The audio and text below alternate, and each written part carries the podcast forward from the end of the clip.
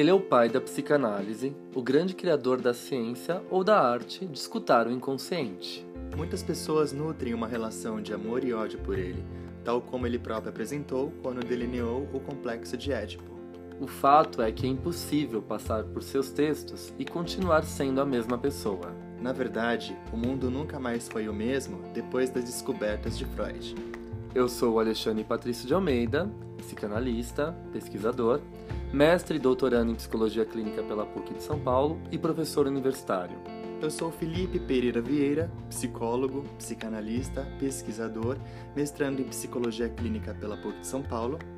E juntos iremos apresentar as ideias centrais desse homem genial que foi Sigmund Freud, no nosso novo quadro Café com Freud. O nosso intuito é tentar explicar alguns conceitos teóricos, articulando com a atualidade, procurando ajudar você a compreender as construções do nosso mestre de Viena. Ah, os episódios inéditos saem todos os sábados. Fala pessoal, tudo bem? Sejam bem-vindos a mais um episódio de Café com Freud. E no episódio de hoje nós vamos falar de um texto bem grande do Freud, muito significativo.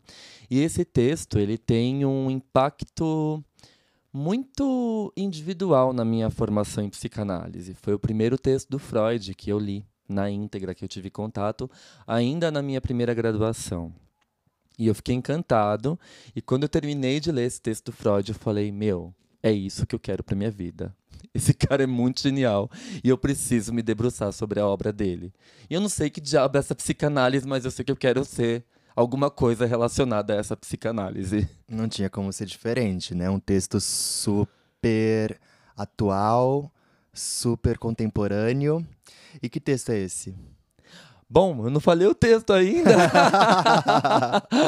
tá bom. Gente, esse texto ele tem uma polêmica de tradução para variar, como sempre, em torno dos termos que o Freud utiliza em alemão. Na Companhia das Letras e na Imago, ele recebeu como tradução o título O Mal-Estar na Civilização. É o texto de 1930. Então, spoiler, nós já estamos em 1930.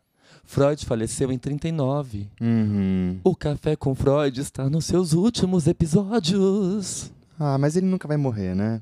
Não, ele nunca vai morrer, gente. Vocês deixam vivo esse café aí, vai ouvindo, compartilhando isso, pelo amor de Deus, hein? É isso mesmo. Bom, antes de começar, então, até queria agradecer, falando em compartilhar, a repercussão que está tendo o podcast. A gente tá entre os 50 mais ouvidos do Brasil. Aí. Essa é uma conquista muito grande. Bota as crianças de fundo cantando. É! e isso é uma conquista muito grande para nós, porque é algo que a gente estu estuda, escreve sobre, a gente está imerso nesse mundo psicanalítico e poder compartilhar isso com vocês para nós é uma honra muito grande. E a gente deve isso a vocês. O podcast tem circulado em países como Argentina, Portugal, Estados Unidos, Inglaterra e Austrália. Eu tenho recebido devolutivas incríveis de pessoas que moram nesses países. Sim. Então, um beijo para os nossos ouvintes. Um beijo a todos. É um prazer estar com todos vocês de alguma maneira. Exatamente. Tantos que estão aqui nesse nosso Brasilzão, né? Uhum. né? É, e tantos que estão fora, no exterior, ouvindo a gente. Muito obrigado pela audiência e pela companhia. Exatamente, pela confiança, né? E pela confiança, gente. Então vamos lá, falar um pouquinho desse texto Mal-Estar na Cultura. Eu prefiro a tradução por Mal-Estar na Cultura. Existe uma grande polêmica em torno dessa tradução, que o Uh, Jean-Michel Quinodos vai colocar nas notas do livro dele Ler Freud. A gente já indicou várias vezes aqui, né? Livro incrível. Incrível, da Artimed, guia de leitura da obra de Sigmund Freud. E ele põe uma nota falando um pouquinho dessa polêmica que gira em torno de cultura, civilização. Qual que seria a tradução mais própria para o termo Kultur, né? Kultur, em alemão. Parece mais cultura, né? Pois é, né? Bom, Uh, ele coloca uma nota assim. Os termos cultura e civilização, empregados indiferentemente por Freud nessa obra e por vários de seus tradutores, deram margens a numerosos debates, pois seu significado tem interpretações muito diversas, conforme os autores ou os tradutores e segundo as épocas em que eles foram traduzidos. Para dar uma ideia dessas discussões, vamos nos deter um instante no sentido que Freud atribui ao termo couture, né, no presente texto, termo que utiliza com muito mais frequência que civiliza civilização, civilização, não sei como é que fala isso. Tá meio espanhol isso aí. É, então, como é que fala isso em alemão? Civilization. Essa já é inglês. Gente, eu não sei, eu preciso treinar meu alemão, né? A minha prova de proficiência no, no mestrado foi em inglês, minha prova de é. proficiência no doutorado foi em francês. É só isso. Então, alemão. Não tem mais jeito. Eu não é, acabou. acabou. Boa, Boa sorte. sorte. eu não sei muito alemão, apesar da minha avó ser alemã, né? Minha avó era alemã. Minha avó paterna, então se fala poucas coisas. Hello, geht's dir? Ihr liebe Ich bin Alexandre. Guten Morgen, guten Tag, guten Nacht. Eins, zwei, drei, vier, fünf. Você tá me xingando? São essas coisas que eu sei falar. Mas eu ainda não sei pronunciar isso aqui, gente. Até porque eu não, não, não trabalhei nenhuma pronúncia desse civilization. Mas tudo bem. O Freud também usa esse civilization, né? Que a gente tá colocando aqui com Z, S, T no final. Então ele usa culture, né? E e esse Civilization aqui que a gente vai ter que jogar Nossa, no Google. Super Civilization a gente, Celebration. A gente vai dar um intervalo no próximo. Eu vou jogar no Google volta, Tradutor. Exatamente, com a e aí eu volto correta. com a pronúncia correta. Porque aqui a gente faz assim, a gente improvisa tudo, gente. É tudo no truque. É tudo no truque. Bom, embora as duas palavras existam em alemão. Recordemos que já em O Futuro de uma Ilusão, ele dá uma ampla definição do que entende por culture, declarando explicitamente que desdenha separar a civilização da cultura. Em Um Mal-Estar na Civilização, à primeira vista, ele parece utilizar esses dois termos um pelo outro. Mas, se observamos melhor, ele estabelece uma distinção dentro da própria noção de culture. Né? Então, é, é isso que o Quinodós argumenta e ele utiliza como base também alguns textos do Laplanche, do Pontalise, enfim, para poder falar um pouquinho sobre isso. A autêntica, por outro lado, ela prioriza a tradução do termo por cultura mesmo, tá? Então, nós vamos utilizar a versão da autêntica, as obras incompletas de Sigmund Freud, Cultura, Sociedade e Religião, O Mal-Estar na Cultura e outros textos. Uhum. Tradução da Maria Rita Salzano Moraes, é o livro Laranja, e nesse livro vocês têm um prefácio brilhante escrito pelo Vladimir Safatli, que a gente super recomenda que vocês leiam. Super. Ok? Bom, então, tirando essa polêmica toda em torno da tradução, que no próximo bloco a gente vai, vai, vai falar a pronúncia correta do Civilization. Pra todo mundo aprender. Pra todo mundo aprender, gente, alemão, porque a gente não é obrigado a nada. É, vamos ler aqui um pouquinho o que o Freud vai falar nesse texto. A nossa proposta é a seguinte, a gente já vai apresentá-la aqui de cara. A gente vai se debruçar sobre o texto, falar dele de modo geral, é um texto grande. Depois a gente vai falar um pouquinho da situação histórica em que esse texto foi escrito, como a gente faz em todo episódio do Café com Freud. E por último, no bloco final, nós vamos atrelar o mal-estar na cultura com a contemporaneidade e esse ritmo louco da sociedade neoliberal. Trazendo a, a, a, alguns filósofos contemporâneos para a discussão, alguns autores e alguns temas bastante importantes para a nossa discussão atual. Impactantes, né? Sim, super. Uhum. Tá bom? Então vamos lá. O Freud ele começa assim. Já começa dando uma. Um, um tapa na cara. Um tapa na cara aqui na gente. ele diz assim: É colocada então à nossa disposição a seguinte linha de pensamento. Normalmente, nada nos é mais seguro do que o sentimento que temos de nós mesmos, de nosso próprio eu. Uhum. Esse eu aparece para nós como autônomo, unitário, bem posicionado em relação a todo o resto.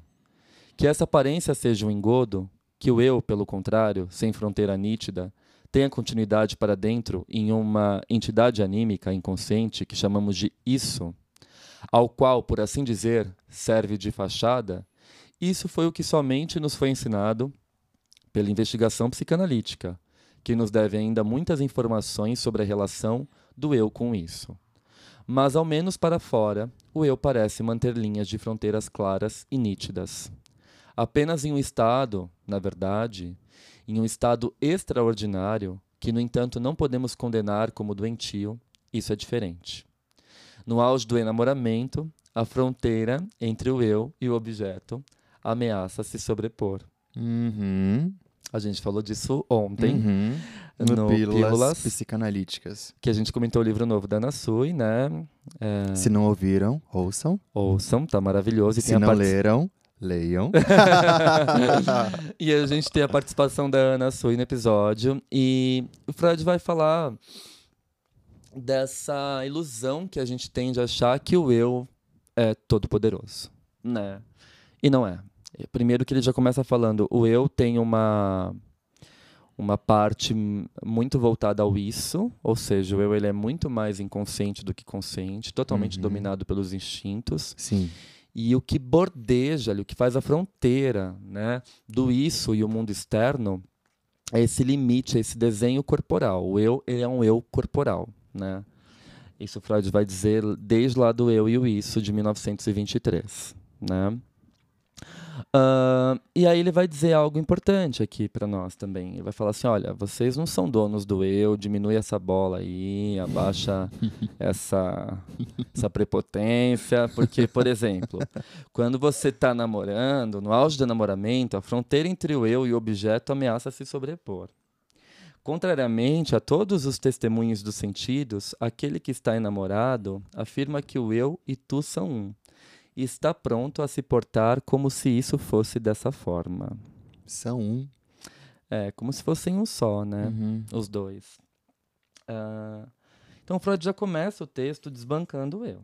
Né? Outra reflexão diz: esse sentimento do eu do adulto não pode ter sido assim desde o início. Ele precisa ter passado por um desenvolvimento que não pode ser demonstrado compreensivelmente, mas que se pode construir com certa probabilidade. E ele coloca uma nota de rodapé aqui muito interessante. Ver os numerosos trabalhos sobre o desenvolvimento do eu e o sentimento de eu de Sandor Ferenczi.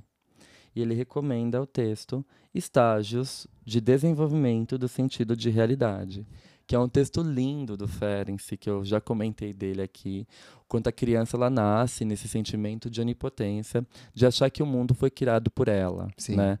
Ele até cita aquela metáfora que a criança vê o rio e fala: "Nossa, quanto cuspe", né? É verdade. É, a partir das percepções corporais dela, é, do eu dela, dessa onipotência, ela acha que o mundo foi criado. Então, Freud ele mostra para nós que o eu não, não é essa Coca-Cola toda, né? Como diz a Ana Sui. Pois é. É, dá uma diminuída aí. Vamos pensar que ele desde o início não está pronto, ele tem que ser desenvolvido, passar por um processo de identificação, de investimento narcísico, que ele vai chamar de narcisismo primário. E ele vai dizer assim que, por conta desse estado inicial, a gente tem uma grande diferença desde o início eh, de um eu de prazer, né? E de um eu externo. Vai ter esse conflito, né? Eu de prazer e eu externo? É, é o mundo externo, na Tá. verdade, né? E, e esse eu externo quis dizer é uma metáfora da junção desse eu com o mundo externo. É, é o eu que eu tenho que me portar externamente. Certo. Então eu tenho que sair dessa condição de eu de prazer para poder lidar com o mundo externo. Sair do narcisismo primário. Exato. E aí já começam os problemas de mal-estar. Ah, é verdade. Adoecimentos, É, ansiedade. Você tem que abrir mão dos seus impulsos, seus instintos. Então você já começa a vida recalcando bastante, né? Ok, já temos a neurose. Já temos a neurose, abemos neuroses. Ele diz assim: as fronteiras desse eu de prazer primitivo não podem escapar da retificação pela experiência.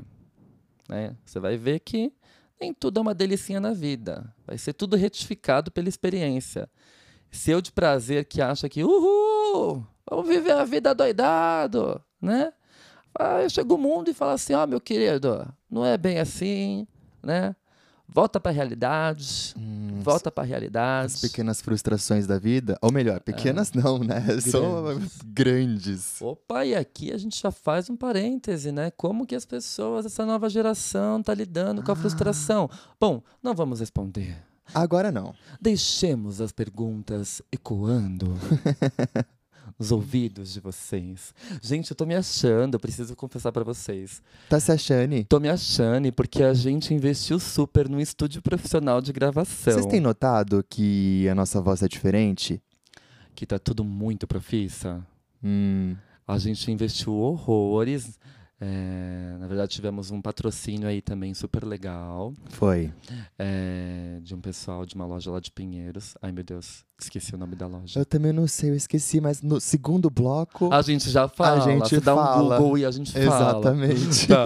Mas eles foram maravilhosos. Quem atendeu a gente lá foi o Rafael. Sim. Indicou todos os produtos maravilhosos pra gente gravar o podcast. Gente, o som tá incrível. A gente ouviu no carro e falou: Meu Deus, que diferença. Verdade. Como é bom investir em coisa boa, né? E, e a gente recebeu um super patrocínio deles também. Então a gente queria mega agradecer. O Felipe tá dando um Google aqui na loja. Olha que mico, eu vou fazer o merchan e esqueço o nome da loja. Ai, tá difícil, viu? É... Achei. É... X5 instrumentos musicais LTDA. Obrigado, pessoal da X5 Instrumentos Musicais Limitada, Felipe. LTDA, abreviação de Não, eu limita. sei. Você achou que era o nome da loja? Não, gente. Não, é que eu, eu- que eu li, assim, literalmente o que tava escrito aqui. Uhum. Eu coloquei, então. É, Entendi. É isso aí. É isso. Quer ver o Rafael? Aqui, ó. Rafael Machave. Um alô pra você. Um alô, Rafa, e obrigado por ter ajudado a gente aí com os equipamentos, que o podcast tá incrível com esse som novo, gente. Então, bora aqui voltando pro princípio da realidade. que eu tava devagando nos princípios do prazer. Pois é, Né? e eu entrei na sua. Super, mas a gente tem que elucidar o episódio, o que a gente está explicando a teoria, com fatos super concretos, né? Senão o ouvinte não, não entende, Tá certo. né? Então, Sim. Vai tomando um café aí, ouvindo, relaxando, vambora. Bom, é, e aí ele vai dizer exatamente isso. As fronteiras desse eu de prazer primitivo não podem escapar da retificação pela experiência. Elas são corrigidas pela experiência, né? Você não vai ser tudo isso na vida, você vai ter que lidar com frustração, né? Certas coisas que são prazerosas e por isso não se gostaria de abandonar, não fazem parte do eu. São um objeto, e algo do tormento de que se quer livrar revela-se, no entanto, como inseparável do eu, como sendo de, de procedência interna. Aprendemos um procedimento que consiste em poder distinguir, através do direcionamento intencional da atividade sensorial e da ação muscular adequada, aquilo que é interno, ou seja, que pertence ao eu, daquilo que é externo, proveniente de um mundo exterior. E com isso, damos o primeiro passo em direção à instauração do princípio de realidade, que deve dominar o desenvolvimento posterior Ou seja, ele tá falando da renúncia nosso, da nossa onipotência. do nosso narcisismo primário. A gente precisa abrir mão disso, embora não todo, porque o narcisismo primário é a base da autoestima, do sentimento de Sim, autoconfiança. Se você não tem narcisismo primário, você é um ser adoecido. Perfeito. Sim, você tem um eu frágil. Exatamente. né? E ele vai falar assim que desde o início, então, a gente vai começar a ter que lidar com essa renúncia, né? E aprender que o princípio de realidade se impõe. Então já começa a gerar um mal-estar a partir desse conflito entre o eu prazer e o Uhum. princípio de realidade. Mas vamos falar um pouco mais disso no próximo bloco e descobrir a pronúncia do Civilization?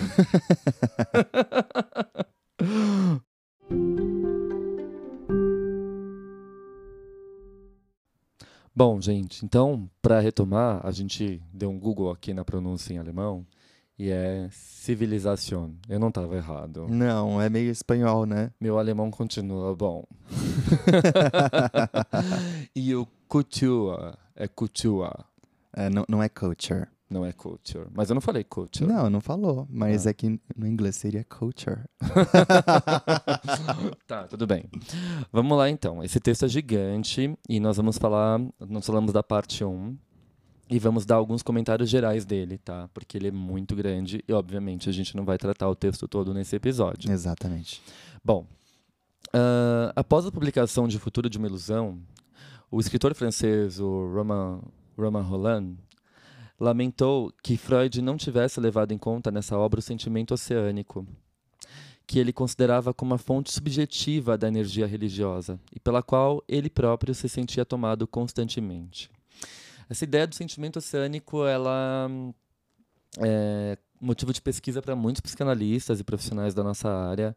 o sentimento oceânico para Freud, para Romain Rolland, é, e por aí vai, né? Para outros autores, o que seria esse sentimento oceânico, né? De você se sentir totalmente espraiado. Está muito ligado a um estado de nirvana. Freud vai falar um pouquinho disso no Além do Princípio do Prazer, né? É, mas também está muito ligado nesses estados de meditação, na cultura oriental, a gente pode falar bastante desse sentimento oceânico. Uh, esse sentimento, diz Freud, ele costumava chegar, é, chamar de sensação de eternidade, de sentimento de algo ilimitado, de infinito. Ou seja, o próprio sentimento oceânico. Freud começa respondendo a seu amigo que jamais experimentou um tal sentimento. Freud sendo Freud, né? Escuta, eu jamais Nunca senti isso aí, não. É, eu fumo 36 charutos por dia, hum, mas... Não, não deu, nunca deu esse barato em mim. Nunca deu. Eu não conheço esse sentimento oceânico. Ele fala assim, olha, escuta aqui, você vai ser bastante criticada. Os meus pés não estão bem fincados no chão. Ele fala assim, você vai ser bastante criticada, não só por mim, mas por todo o Brasil que está assistindo. Nossa, André Mello. André Mello. Ele fala assim, olha, não, não, nunca senti isso. Fala, que coisa louca é essa aí? Ele diz assim, ele responde ao seu amigo que ele jamais experimentou esse sentimento, que parece corresponder a um sentimento de união indissolúvel com o grande todo e de pertencimento ao universal. Contudo, ele encontra a oportunidade de investigar a sua origem psicológica. Freud a descobre nas primeiras experiências afetivas do bebê. Segundo ele, no início da vida, o bebê ainda não diferencia seu ego do mundo exterior. nesse ponto, ele se aparece muito com o Winnicott. Total. Né? diferenciando total da Melanie Klein, que a Klein vai falar que o bebê já vem ao mundo com um ego. Com um ego arcaico. Arcaico, primitivo, que já realiza o primeiro é. mecanismo de defesa, que é a cisão. Exatamente. A partir dessa cisão, por conta da pulsão de morte inata, ele projeta e introjeta. Ou seja, o bebê já existe. Isso. Recomendamos urgente que vocês ouçam toda a série Café com Klein. Essa autora tem que ser lembrada e enaltecida sempre na psicanálise. Com certeza. E a gente não vê psicanalistas falando de Melanie Klein. Seria um machismo inerente à psicanálise? Seria uma misoginia inerente à psicanálise? Ou seria um preconceito pelo fato de Melanie Klein não ter sequer curso universitário? Eu acho que é um mal-estar na cultura. Eu também acho que é um mal-estar na cultura. Prossigamos com o texto. Uhum. Deixamos essa indagação. Aliás, essa inquietação. É. Ou essa provocação. É isso mesmo. Bom, então, uh, se o, o, bebê não diferencia o seu ego do mundo exterior e, e é o contato periódico com o seio materno que lhe permite descobrir progressivamente que existe um objeto situado fora de seu ego. E aí vem aquele, aquela discussão que a gente fez no, no bloco anterior, né? É o eu prazer e o princípio de realidade, né? Uh, mas então, uh, continuando aqui, para Freud, a sensação de ilimitado que caracteriza o sentimento oceânico corresponderia à sobrevivência do adulto desse sentimento de união experimentado no início da vida pelo bebê. Certo. Mas então, pergunta-se ele, podemos verdadeiramente considerar o sentimento oceânico como sendo a fonte de toda necessidade religiosa? Hum. Freud recusa essa ideia e considera que a necessidade religiosa do indivíduo tem origem na dependência infantil e na nostalgia do pai protetor. Gente, tá ficando interessante isso aqui. Por quê? Uhum. Por quê? Por que, que o Freud explica tudo, né? Tipo, por que, que a gente tem. E outra, gente, aqui a gente não vai entrar em debate de religião, nada disso, isso não é nosso mérito, nem muito menos classificar religiões, mas a gente sabe que a base de toda e qualquer religião né, é essa crença num ser supremo maior. Então Freud vai falar que esse ser supremo maior, masculino ou feminino, é uma carência nossa infantil, né, de crer que existe um representante da figura paterna, ele diz, mas a gente pode ampliar essa discussão e falar também de uma figura materna, essa necessidade infantil que a gente tem de ter alguém no comando. É a ordem do falo? E quando eu falo falo, não me, não me refiro apenas ao homem. Mas também à mulher e ao seio. Sim. Pode ser, pode ser sim. Essa necessidade é, fálica, né, de não querer abrir mão de algo, de uma potência que um dia nos pertenceu e de ter uma figura fálica que nos rege. né? Exato. Que A nos- necessidade de ter uma pessoa no poder, alguém que tá ali em cima. Isso. Muito bom. E aí, ah, assim, o sentimento religioso de que fala Romain Roland não seria primário, segundo Freud, mas secundário. A necessidade do homem de navegar. Perdão, fiz um ato falho. De negar. Não, porque você está falando de oceano, né? ah, nossa, total. Sim, adorei essa explicação de ato É. falho. Está muito bom. Ah, às vezes eu. Às vezes eu me esforço. Aqueles, né? É, então vamos lá. Mas seria um sentimento secundário a necessidade do homem de negar os perigos pelos quais se sente ameaçado vindos do mundo exterior, a fim de encontrar um consolo. Então, o sentimento oceânico ele é secundário e não primário. Freud prossegue recordando que em O Futuro de uma Ilusão, que é um texto de 27 que a gente não comentou, é, até porque a gente está retomando algumas ideias dele agora no Mal-Estar na Cultura, mas é um texto que vale muito a pena ser lido, porque o Freud vai discutir exatamente essa questão da religião. Né? Para Uhum. quem se interessa pelo tema, vale a pena recorrer ao texto. Total. No Futuro de uma Ilusão, Freud demonstra que todo o sistema religioso tinha como finalidade decifrar o enigma do universo, assegurar-se de que uma providência benevolente zela por sua vida e prometer uma vida após a morte. Ou seja, uma não ruptura do narcisismo, achar que a gente continua. A gente vai falar disso muito quando a gente levantar as questões apontadas aqui no Mal-Estar na Cultura com a contemporaneidade. A gente vai retomar isso. Certo. Ah, mas para Freud, essa concepção do objetivo da existência é de natureza infantil. E ele se mostra desolado com a ideia de que a maioria dos mortais não conseguirá superar essa fase religiosa, que vê como uma fixação a infância. Uhum. Se descartarmos, se descartamos o objeto proposto pela religião, qual é então o objetivo da existência? Indaga-se Freud. Para o nosso autor, é o princípio do prazer que determina o objetivo da vida. Mas se esse programa consiste para o homem em ser feliz, é óbvio que ele é irrealizável. Mesmo não conseguindo isso completamente, existem, entretanto, dois caminhos para quem procura a felicidade: o de buscar o prazer ou o de evitar o sofrimento. Uhum. Hum. Bom, esses caminhos são múltiplos e variados, e Freud examina alguns. Busca de satisfação ilimitada de todas as necessidades, gozo, realizações, felicidade plena, a imposição do sucesso. É, Já realmente, cansado, né? Não, né? de fato, né? A Ai. gente buscar por tudo isso o a tempo positividade todo tóxica. é bem cansativo, né?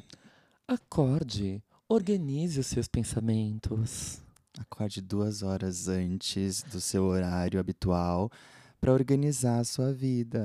Isso, e tenha quatro horas de sono por noite e tá tudo certo. O importante é que você consiga realizar todos os seus deveres diários. E ainda no final do dia, você ainda se dê ao trabalho de se dar um mimo, um momento de lazer, É, um momento de autocuidado, um skincare. é se, se fosse só isso, a gente não teria tanto adoecimento aí mundo afora, né? É, parece que não tá muito dando certo, Não, né? acho que não existe receita. É, mas tudo bem, a gente deixa isso para depois.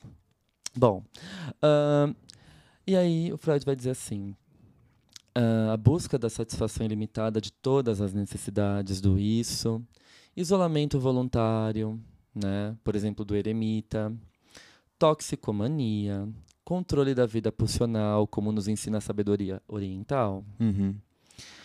sublimação através da ciência, da arte ou da estética. Aqui a gente abre o campo para pensar estética e psicanálise. Tem um, um texto belíssimo da Lúcia Santaella, que eu recomendo, vocês acham facilmente na internet. A Lúcia Santaella é uma pesquisadora da semiótica. Eu tive o prazer de ter algumas aulas com ela na PUC de São Paulo. E é uma pessoa que eu super idolatro, acho ela genial, uma grande pesquisadora desse país. Ah, e ela costura semiótica e psicanálise. E ela tem um texto, um artigo chamado Estética da Fascinação. Vocês acham facilmente dando um Google, vocês acham um PDF do artigo, leiam, é um artigo belíssimo.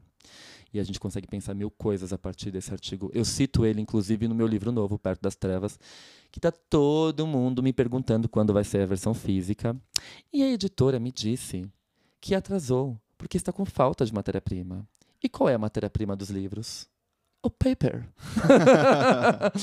então, gente, acho que por conta da pandemia e todas as intercorrências, guerra, de fato estamos com falta de matéria-prima. E eu fiquei super triste. Mas daqui 10 dias o livro sai, já está prometido, já está carimbado. Vamos ter lançamentos no YouTube, lançamentos em livrarias, lançamentos em tudo quanto é lugar. Amém. Bom, então essas são as alternativas que as pessoas encontram para poder satisfazer todas as suas pulsões do isso, né? O resultado, contudo, é decepcionante, pois, segundo ele, mesmo o amor é uma fonte de decepção e de sofrimento. Hum, a gente mira no amor e acerta na solidão. Olha, Ou, para. Lacan, a gente busca mil objetos para preencher a nossa falta, a nossa condição faltante. O que o Lacan vai chamar de objeto A, pequeno a, né? o atre.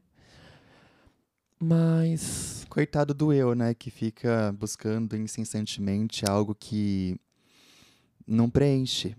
Ai, sempre cai no vazio, né? A gente vê aquelas pessoas, ai, agora eu vou estudar isso. Ai, agora eu vou fazer muita academia. Ai, agora eu vou fazer dieta. Ai, agora eu vou montar uma loja de roupa. Ai, agora eu vou fazer uma maquiagem. Ai, agora eu vou ser eu vou eu vou ser fotógrafo. Ai, agora, Eu tipo, já, já fiquei cansado. então, gente, né, isso é muito contemporâneo. E a gente não está aqui criticando a liberdade de cada um, faz o que quer, mas vocês pensam comigo que é uma busca irrefreável, uma busca incessante de tentar preencher um vazio que é inerente. Cara, aceita esse vazio, leva isso para sua análise, conversa, tenta elaborar isso da melhor forma, parte para situações criativas. Se você faz tudo isso se implicando em primeira pessoa, colocando a sua criatividade, é uma coisa. Agora, se você faz tudo isso, que a gente citou como exemplo agora, de forma bastante caricata e irônica, somente para ocupar o seu vazio, o seu espaço, isso vai durar dois, três meses, você vai largar, vai durar dois, três meses, você vai largar, porque é o objeto A, você está sempre em busca de algo para colocar naquele vazio. E não tem implicação pessoal, não é feito com criatividade, com impulso, com amor. É vago, é vago. Talvez o caminho seja buscar a raiz deste vazio. E a gente encontra, aí que tá, a gente encontra, Fi. Você acha que você, na sua experiência como clínico e como Eu- eu paciente que de psicanálise, Não, não digo que encontra, mas ao menos a gente aprende a lidar melhor com, com essa questão. eu acho que a gente dá alguns contornos a esse abismo. Exato. Sim, isso faz todo sentido. Sim. Bom, ah, resta, enfim, o último refúgio, aquele que se pode encontrar na neurose ou na psicose. Freud conclui que a busca da felicidade é uma questão essencialmente individual. Nenhum conselho aqui é válido para todos. Cada um deve buscar por si mesmo uma maneira de ser feliz. Olha, ele falou agora o que a gente acabou de dizer. Sim, isso é lindo do Freud. Ele conclui, fazendo um julgamento ainda mais incisivo, que em O Futuro de uma Ilusão, em 1927, sobre o papel nefasto da religião, que constitui o seu ver, eh, constitui a seu ver um enorme obstáculo à busca da felicidade e à evitação da dor, ele vai dizer assim, abre citação. Sua técnica consiste em rebaixar o valor da vida e em deformar de maneira delirante a imagem do mundo real. Posturas que têm como postulado a intimidação da inteligência. A esse preço, fixando seus adeptos à força em um infantilismo psíquico e levando-os a compartilhar de um delírio coletivo. A religião consegue poupar um grande número de seres humanos de uma neurose individual, mas ela não vai muito além disso. Eu acho que não cabe comentários aqui, né? Não. Acho que a gente tem que pensar um pouco. Todos nós. Uhum. Bom, vamos dar um intervalo?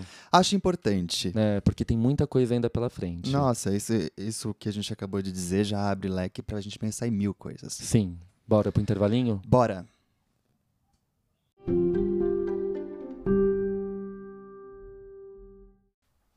Gente, vale lembrar que a gente não vai trabalhar o texto todo nesse episódio, tá?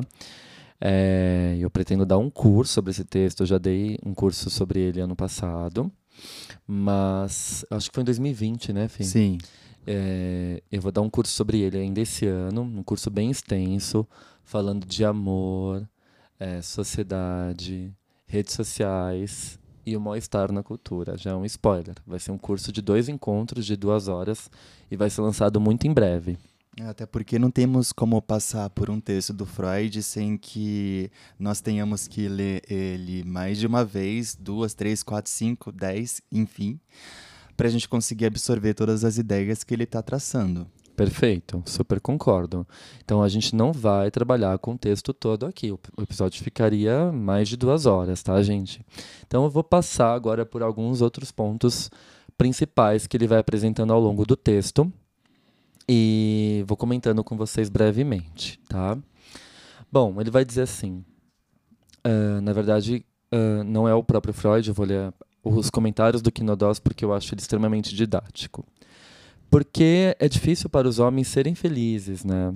Parece que a própria cultura está em causa, pois ela fracassa em prevenir o sofrimento humano, embora supostamente nos proteja dele. Cultura não significa progresso constante, se constata que os avanços da cultura e da tecnologia não cumpriram suas promessas, e essa é a principal razão do mal-estar que o homem civilizado experimenta hoje. Não sentimos nada à vontade em nossa civilização atual, Freud vai dizer. Mas antes de tudo, o que chamamos de civilização, né? ou de cultura, como teve a tradução da autêntica. Uhum. É suficiente dizermos que o termo cultura designa a totalidade das obras e organizações cuja instituição nos afasta do estado animal de nossos ancestrais e que servem a duas finalidades: a proteção do homem contra a natureza e a regulamentação das relações dos homens entre eles. Olha só essa ideia de regulamentação de lei presente na escrita e no pensamento freudiano. Freud novamente sendo bastante kantiano, né? Muito, né? Essa ética da lei impera nos textos do Freud. Ele vai dizer assim: sem dúvida, Há inúmeros progressos da ciência e da cultura que são considerados como conquistas características da civilização, mas nem por isso essas aquisições tornaram o homem mais feliz. Ao contrário, a civilização deu um passo decisivo quando a comunidade conseguiu impor a cada indivíduo que a compõe uma limitação de seus impulsos pulsionais, sexuais e agressivos, uhum. com o objetivo de preservar a coesão do grupo. Para a gente poder viver em grupo, a gente tem que abrir mão dos nossos impulsos sexuais e agressivos. Ou seja, a gente vive numa grande sociedade de recalque. Ou senão viveríamos numa grande selvageria. Total, como era um... aconteceu nos primórdios da vida. Né? A gente vê Game of Thrones e fala, uau, que loucura, né? Tipo, é. Qualquer discussão, se ia lá e cortava a cabeça do outro. Exatamente. Que barbárie. Que bom que existe um pouco de recalque, né? Hum, que bom que existe um pouco de lei, né? Mas até que ponto também essa lei gera é, mal-estar? Exatamente, é isso que a gente tá Vale tá só para uns e não vale para outros, é uma grande hipocrisia. Essa moral e bons costumes também, até que ponto ela é uma hipocrisia. Uhum. Até que ponto também as pessoas de fato renunciam aos seus desejos e ímpetos sexuais apenas socialmente, mas na surdina continuam dando uh, sentido, né, realização a todos eles. E aí a gente cai de novo nessa hipocrisia, é né? Então, não sabemos até que ponto de fato existe essa renúncia dos impulsos agressivos, destrutivos e sexuais. Até porque o que nós temos assistido ultimamente, a nossa sociedade, em nossa sociedade, as manifestações de intolerância, de racismo, de homofobia Sim. e os crimes altamente violentos que é, circulam todos esses temas, né, é assustador. Então parece que o homem não abriu muito mão dos seus impulsos, não, né? É, vale pensar também que o ser humano se une pelo ódio, né? É, e agora nós vamos entrar numa outra parte do texto. Excelente você falar disso. É, o Freud vai dizer assim: se é tão difícil para o homem encontrar sua felicidade, é porque a civilização impõe ao indivíduo o pesado sacrifício de renunciar não apenas à satisfação de suas pulsões sexuais, mas também às suas pulsões agressivas. Freud mostra que, na verdade, abre citação, o homem não é absolutamente esse ser indulgente, com um coração ávido de amor, que se defende quando é atacado, como se diz por aí. Fecha a citação. O homem é também um ser agressivo. É isso que o Felipe acabou de dizer. Gosto da, da parte, como se diz por aí, né? Não é? A gente está falando de um texto de 1930. Exatamente. Ele lembra que os romanos já diziam: Homo homini lupus. O homem é um lobo do homem. Não é preciso buscar a agressividade muito longe, pois cada um carrega ela consigo. E aqui fica cada vez mais a crença do Freud na pulsão de morte. Sim. Essa tendência à agressão que podemos descobrir em nós mesmos e que temos bons motivos para supor que exista no outro, constitui principal fator de perturbação em nossas relações com o nosso próximo. É ela que impõe à civilização tantos esforços. Sim. Né? Abrir mão dessa agressividade, desses ímpetos agressivos, é, exige do psiquismo muito esforço para controlar tudo isso. Sim. É, você investe muita energia aprisionando esses impulsos dentro de um calabouço, né? É, mas até que ponto eles ficam presos, de fato? Ou escapam? Acho que escapam, sempre escapam. E né? vamos trazer isso para a contemporaneidade? Como é que a gente pensa esses impulsos voando livremente por aí? Na Basta a gente pensar no trânsito de São Paulo. O que mais? Onde a gente pode ver isso que a gente vê claramente? Quando a gente abre os comentários, da onde? Ah, os feeds das redes sociais. Verdade. Uhum. É muito fácil a gente ver isso, né? Nossa, as Quais pessoas... são os comentários mais curtidos? Aqueles que são destrutivos. Ai, essa roupa ficou horrível. Ai, ai, cabelo ridículo. Nossa, tem um gozo ali por trás da, da destruição. E é o né? comentário mais curtido. Você entra pra ver e fala assim: ai, pessoa forçada, ridícula. Olha que pessoa ridícula, forçada, sem carisma. Ai, tem um carisma de uma porta. Ai, nossa, olha esse corpo que péssimo. Treina pra ficar com um corpo assim. Ai, isso aqui.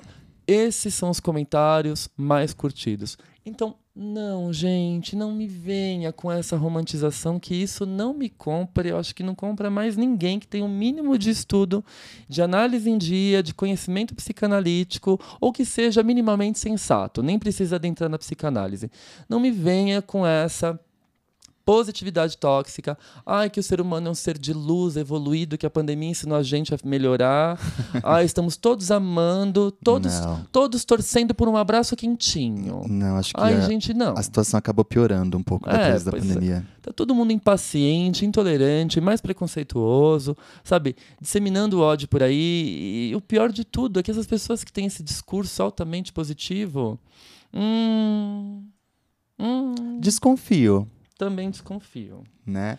Mas é interessante a gente pensar nessa questão da agressividade, né? É o cidadão de bem, né? Que vai escolher aquela pessoa ali que coloca os seus valores morais e culturais, familiares, acima de tudo.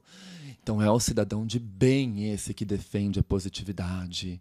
e o que, que esse cidadão de bem defende? A partir do momento que eu defendo a família tradicional, a cultura, isso aqui lá, eu estou colocando à margem da sociedade tudo aquilo que eu não concordo com os meus valores, né? Então se Ai, por exemplo, se o ideal de sociedade para mim é branco, heteronormativo, Sim. todo mundo que foge desse padrão tá na margem, Ah, né? sim. Mas eu sou cidadão de bem que defendo a moral os bons costumes. Eu não tenho preconceito, mas Mas acho que a gente já falou sobre isso, sobre esse famoso mas, né? tudo que vem E antes neurose do e mas, psicose. né, tudo que vem antes do mais você desconsidera, Sim. gente. Mas, novamente, é, levantando essa questão da agressividade, Uhum. quando ela não é defletida para fora, como a gente consegue ver claramente aí nas redes sociais, ela é defletida para dentro, Ótimo tocar nesse ponto. né? E isso pode causar também uma série de questões, adoecimentos, né? A gente tem aí o mal do século, a depressão. Perfeito. Vamos falar disso no último bloco. Perfeito, Fih. Bom, ah, Por esse motivo, a civilização deve fazer tudo para limitar a agressividade humana e instaurar uma ética, se não quiser ser destruída. Bom, mesmo instaurando essa ética, a gente já vê barbáries por aí, né? Não basta ir tão longe lá na guerra da Ucrânia e da Rússia, né? Tem guerras muito mais próximas de nós, que está acontecendo aqui entre o minério, a exploração de minério ilegal na Amazônia. Sim. E a devastação das tribos indígenas, né? Exatamente. Não vai muito longe, né, gente? Vamos, vamos olhar um pouco para o nosso país, vamos olhar um pouco para os países mais marginalizados também. Não não tô diminuindo os impactos de forma alguma e as barbáries que estão acontecendo ali na, na Rússia e na Ucrânia, mas acho importante a gente olhar para os pequenos núcleos também sociais e, e políticos e até para as barbáries que acontecem dentro do nosso país. Né? Então, é, a gente tenta limitar essa agressividade humana, criando uma espécie de ética para a sociedade não ser destruída por ela própria. Mas os fatos estão aí provando que essa ética ela não se sustenta. Que a agressividade, e aqui parece que o Freud foi muito genial ao criar a pulsão de morte, hum. ela escapa. De novo, eu vou correr para aquela metáfora. Você tenta trancar tudo isso no calabouço, mas escapa se manifesta. Na primeira oportunidade, você vai destilar o seu ódio, a sua agressividade, a sua intolerância. Né? Quantas pessoas que já foram canceladas, elas precisam ficar anos aí, né, tentando restabelecer a sua imagem, enfim, porque elas são altamente julgadas pela população por um erro, por alguma coisa que elas fizeram, né? Às vezes não foi tão grave assim, às vezes foi grave, sim. Uhum, sim, uh, tem os dois lados. Tem os dois lados, exatamente. Mas a sociedade tem uma potência, uma habilidade, uma aptidão muito grande para o julgamento, para julgar aquilo que é certo e errado, para enquadrar aquilo que é certo e errado. E uma coisa que minha avó dizia, que eu acho que vale a pena a gente pensar aqui, né? Hum. Quando você aponta o dedo para o outro, você não pode esquecer que tem quatro dedos voltados para você. É verdade, sim. Então, é, sim, sim, sim. Eu lembrei de uma outra coisa, né? Do que? É, aquela, você vê essa frase geralmente em redes sociais, em alguns posts e tal. É, desconfie de pessoas que falam é, de outras pelas costas, porque quando você se levantar da mesa, elas vão começar a falar de você. Exatamente. Então, perfeito. Eu acho que é sobre isso, né, gente? Freud vai falar assim: não tem como seguir esse mandamento de amar o próximo como a si mesmo. Freud vai falar assim: não existe isso, gente. É... Amar o próximo como a si mesmo implica em abrir mão do amor primordial, que é o amor do próprio eu.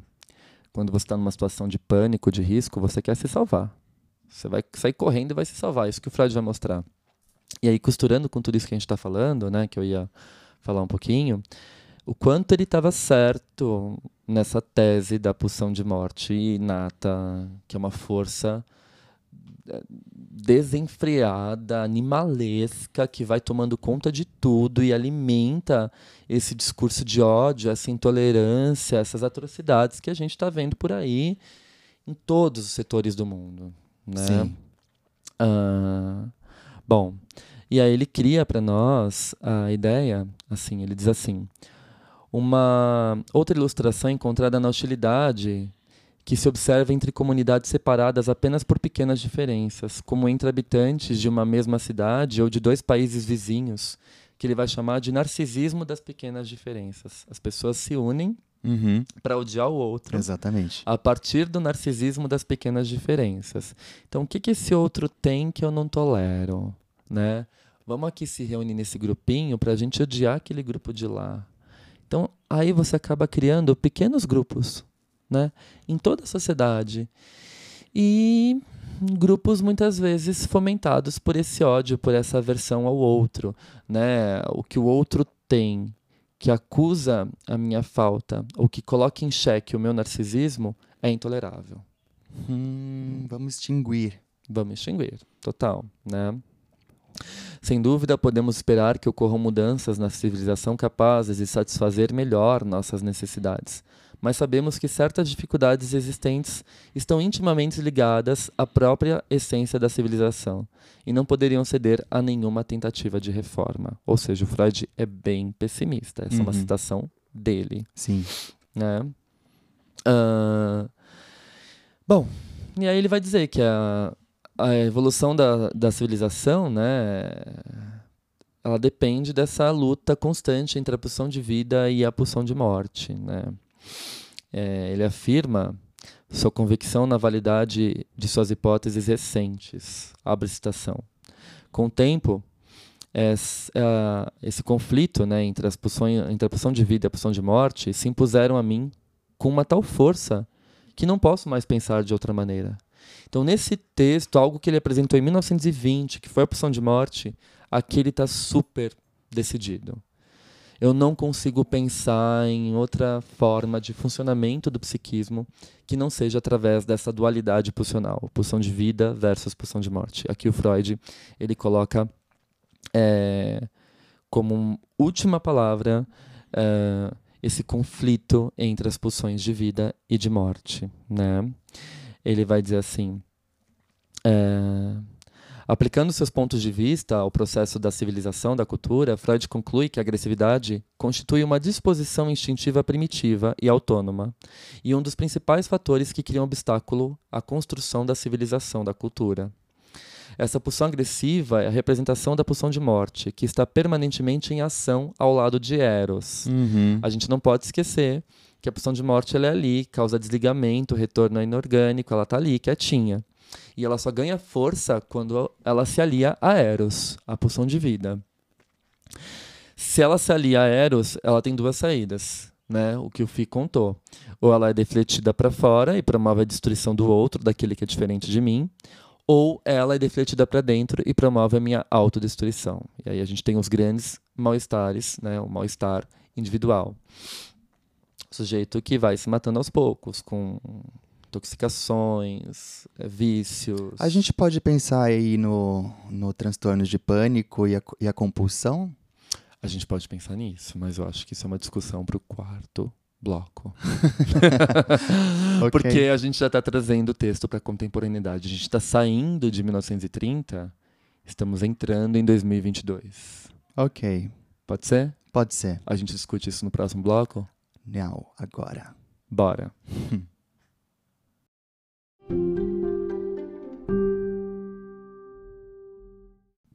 Bom, se a cultura é ameaçada pela agressividade e pela destrutividade, que para o Freud são inerentes à nossa Constituição, né, a pulsão de morte em si, quais são os meios que nós dispomos para inibir esses impulsos? Freud também vai responder isso. E, de novo, ele vai salientar essa questão da, da lei da moral introjetada.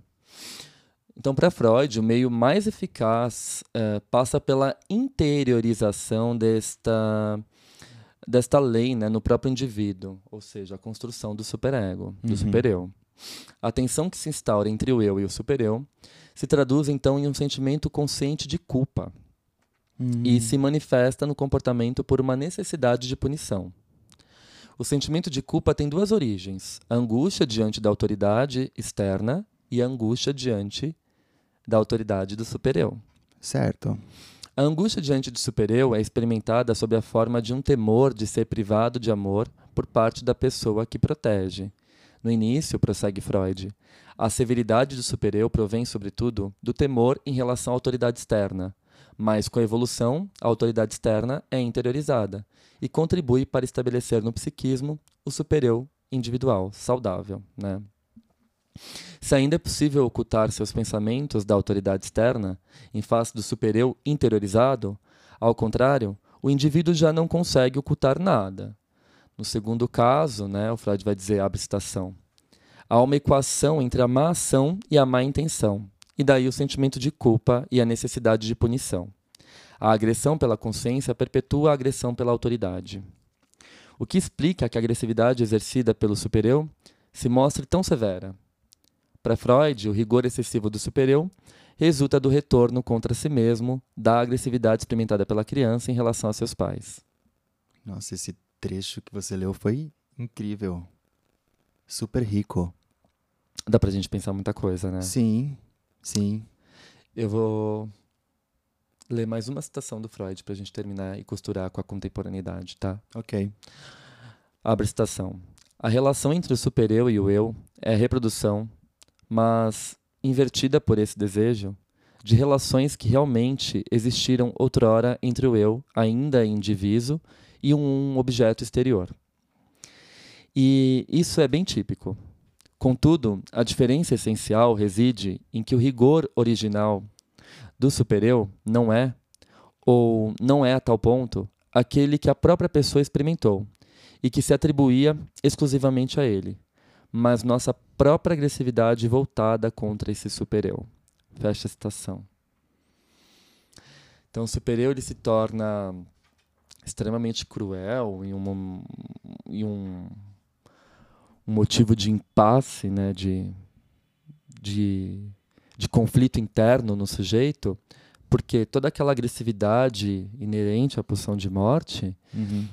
ela é concentrada também numa luta, no embate do eu com o super-eu, né? Eu não quero abrir mão de todos esses impulsos agressivos, instintivos, sexuais, né? Eu não quero abrir mão disso tudo. Sim. Então eu fico naquele impasse. Isso vai gerar muita culpa, né? E outra, ele vai dizer que grande parte desse supereu se forma também ali na infância, né? Ah, na agressividade que a criança sente pelos pais, pelos representantes simbólicos da lei. Sim. Então isso gera muita culpa no indivíduo também. Ou seja, ele começa o texto abrindo falando que a gente está lascado porque a gente tem um grande conflito entre o eu prazer e o princípio de realidade. Sim. Depois ele vai falar que o grande conflito está entre a pulsão de vida e a pulsão de morte. Sim. E todos esses impulsos agressivos, destrutivos e essa sexualidade que a gente tem que abrir mão para viver sob a ética da lei em sociedade, na cultura. Exatamente. E por último, ele vai dizer que o conflito ele vai continuar internamente, Porque Então- ele já foi introjetado. porque ele já foi introjetado. Então, tudo aquilo que eu sinto, que eu desejo, que eu quero, que pode ser condenado como errado, como transgressor, por conta de um supereu altamente cruel, fomentado também por nossa agressividade. Eis aí, então, é, o que a gente chama de neurose obsessiva, Neurose obsessiva, eu acho que gente pode. compulsão, Sim, o gente pânico também. O pânico pode ser uma necessidade ali de controle. A gente tenta controlar tudo que está acontecendo ao nosso redor e a gente, de repente, puf, perdemos o controle. Exato, exato. Então a gente acha que a gente pode colapsar. Total, total. Eu penso em tudo isso, eu penso em algo mais, sabe? É, eu acho que um dos livros mais incríveis publicados recentemente, né, é o livro Sociedade do Cansaço do Byung-Chul Han. A gente já mencionou por aqui, mas vale a pena a gente ler algumas passagens, né? É, ele vai dizer assim para nós coisas muito interessantes sobre essa demanda, né, por desempenho. É, e ele diz assim: ah, como contraponto, a sociedade do desempenho e a sociedade ativa geram um cansaço e um esgotamento excessivos. Esses estados psíquicos são característicos de um mundo que se tornou pobre em negatividade e que é dominado por um excesso de positividade Sim. não são reações imunológicas que pressuporiam uma negatividade do outro imunológico. Ao contrário, são causadas por um excesso de positividade. O excesso da elevação do desempenho leva ao infarto da alma. De novo essa frase, hein? Fala novamente. O excesso da elevação do desempenho leva ao infarto da alma. A gente naturalizou Ai, que péssimo, né? Que muito, triste. muito. E leiam esse livro, A Sociedade do Cansaço, É um livro super curtinho, bem gostosinho. publicado pela editora Vozes, do Byung-Chul Han, né? esse filósofo fantástico. Ahn, Gente, como pensar o mal-estar na contemporaneidade hoje?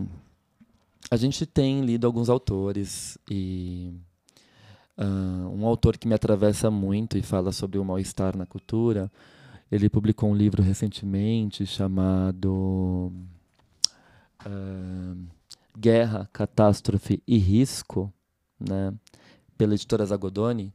E eu tive o prazer de participar dos grupos de estudos dele por mais de um ano, que é o Joel Birman. Eu acho Birman genial. Sim. E ele traz algumas reflexões para nós quando ele vai falar do mal-estar na cultura na atualidade. Ele vai dizer assim que o corpo é o grande cenário onde o mal-estar se manifesta. Sempre estamos devendo muita coisa para a sociedade e para o corpo. Tanto que a gente vai na academia e a gente fala o quê? Tá pago. Hum. Se a gente deve muita coisa, Nossa, gente mas também é- tem que é- pagar muita coisa, né? Nossa, mas o, o, o, o sujeito já tem tanta coisa pra, pra lidar, pra resolver, tantos objetivos e ainda se coloca numa posição em que precisa pagar alguma coisa. Exato, né? É, isso se reflete na sociedade contemporânea. Quando você coloca, um- você prega um ideal de felicidade, de positividade, você leva o desempenho. E aí vem aquela grande ilusão que o Byung-Chul Han também vai dizer para nós, né? O sujeito que é dono de si próprio, que é o próprio empreendedor, né? É, E você não se dá conta que nessa de você ser um empreendedor, você se torna uma grande presa do sistema neoliberal e de si próprio. Ou seja, você acha que você está controlando tudo, mas na verdade você está sendo controlado. Uhum. Exatamente. Né? Preferia não saber disso. É, eu também. Bom, ah, o Freud diz assim, né? é, o conflito de ambivalência originário é encontrado não apenas como um conflito entre indivíduos e cultura, mas igualmente no nível individual, como um sentimento de ambivalência experimentada pelo ego em relação ao superego. A expressão da eterna querela entre o amor e o desejo de morte. Ah, e na atualidade, nesse cenário atual, neoliberal, louco, que a gente tem de selfies, de imagem, o corpo é o grande terreno onde o mal-estar se manifesta, né? Que a gente tem ah, adoecimentos somáticos, crises de pânico, compulsões, adicções, né? E a própria depressão. É, a gente assiste também a um grande empobrecimento da linguagem, né?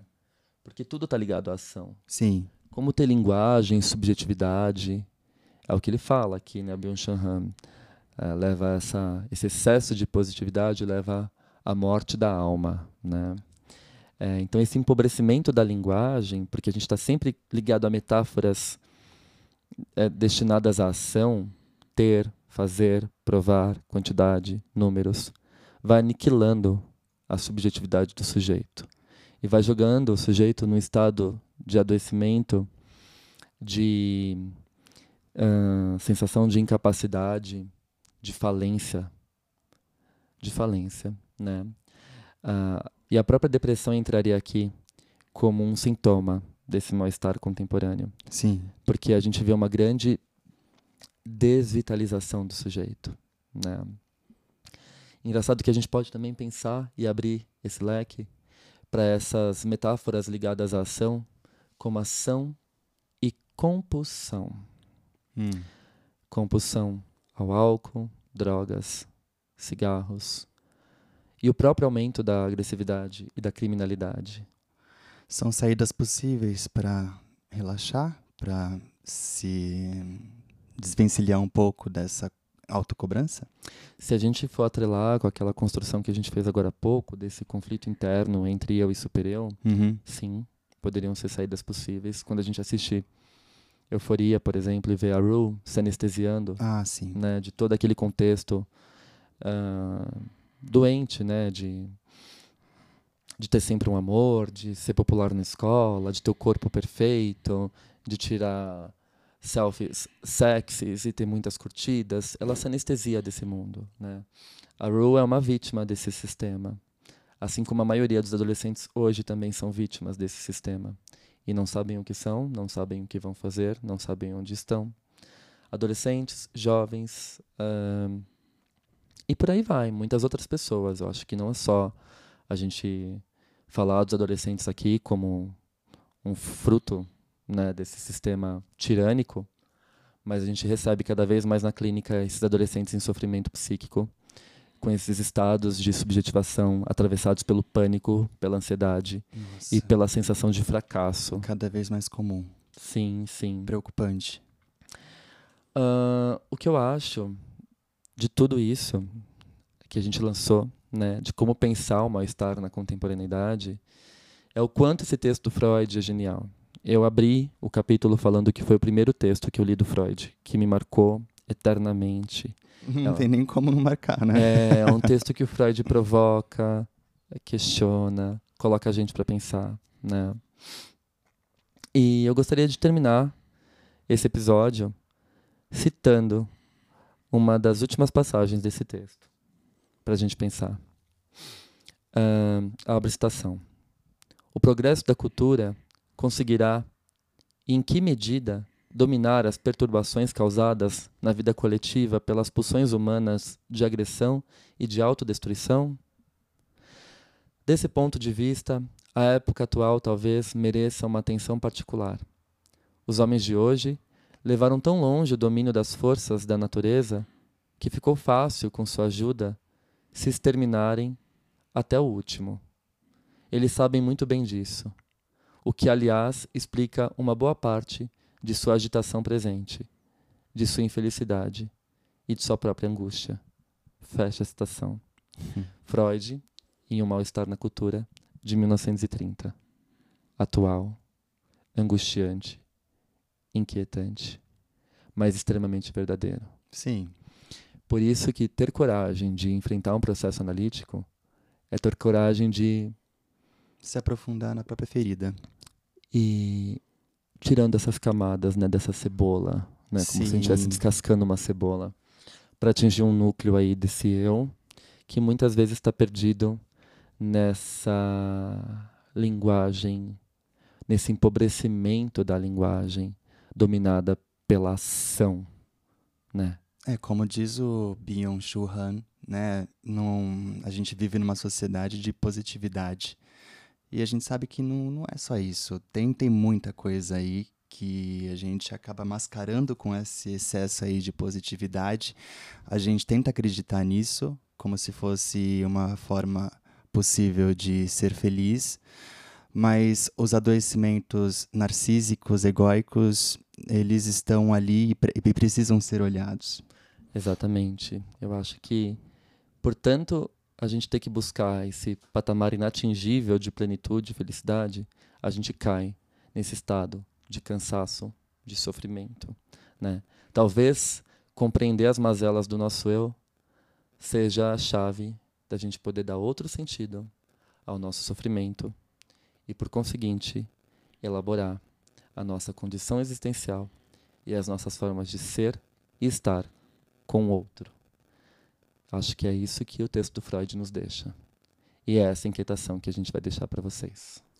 Nos vemos na próxima semana. O episódio ficou longo, mas eu acho que vale a pena vocês escutarem cada segundinho e pensarem bastante nisso. Sim. Deem devolutivas para nós lá no Insta. A gente agradece. A gente acabou meio sério, né? Acabamos. Mas É, o acho- texto é pesado É, mesmo. é bem pesado, é. Não, É. não tem como ser tão positivo, né? Pois é. É isso, gente. Esperamos devolutivas lá no Insta, porque essas devolutivas elas são muito importantes para o nosso trabalho. Então, obrigado e até o próximo sábado, no próximo Café com Freud. Até. Tchau. Tchau, tchau.